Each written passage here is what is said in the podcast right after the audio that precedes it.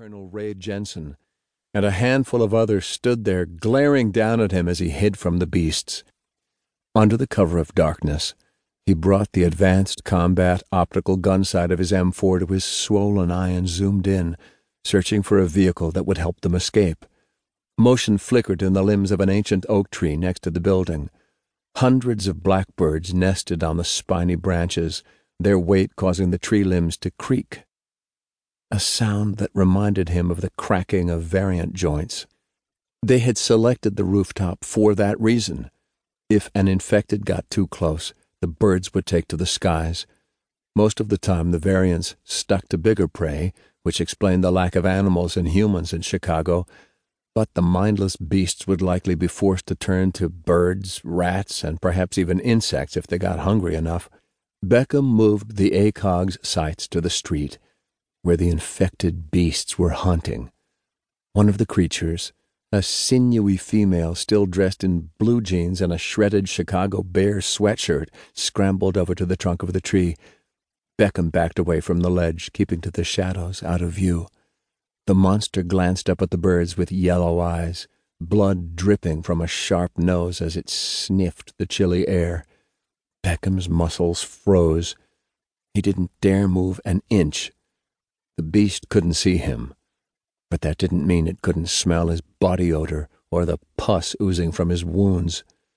The sound of joints popping echoed through the city as the abomination bolted back into the road on all fours, uninterested in the birds and oblivious to Beckham. Beckham slowly moved so he could see the buildings down the block. An armored bank truck sat on the curb at an intersection.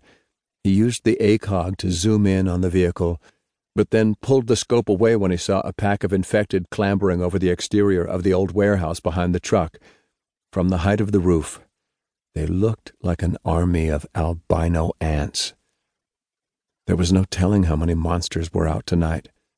Beckham flashed a hand signal to Flathman, who looked over the ledge and followed Beckham's finger toward the armored truck. He nodded and then flashed his own signal. They retreated from the stone roof ledge and sought refuge in the shadow of the wall. Keeping low to the ground, Beckham followed the lieutenant to a cluster of air conditioning units. Beckham crawled across the roof, trying to minimize the noise his prosthetic blade made. When he got to the units, he rested his aching back against one of them and kept his gaze on the south and west sides of the roof while Flathman watched the north and east. After a few moments of silence, Flathman pulled out a flask of whiskey and took a slug, then offered it to Beckham.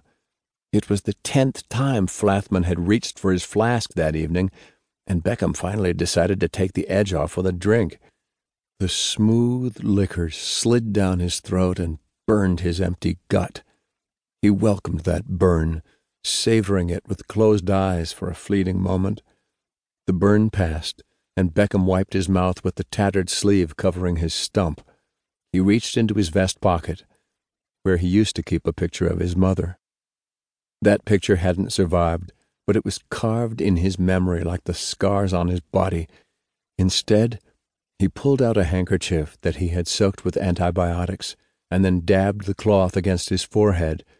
The fluid stung the patchwork of cuts and bruises.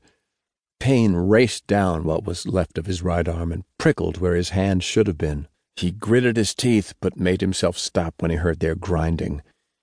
If he could hear the sound, so could the monsters.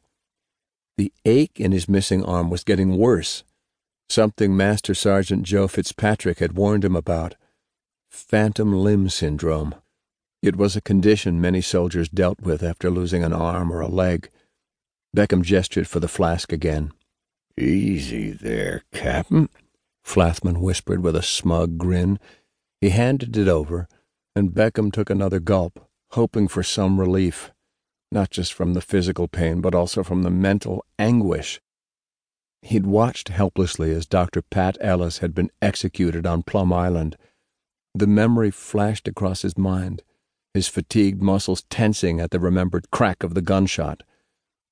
Beckham still didn't know the fate of the rest of Plum Island's inhabitants, and wouldn't have been able to help them even if he did for all he knew, Kate was already dead, and he'd never get the chance to meet their son.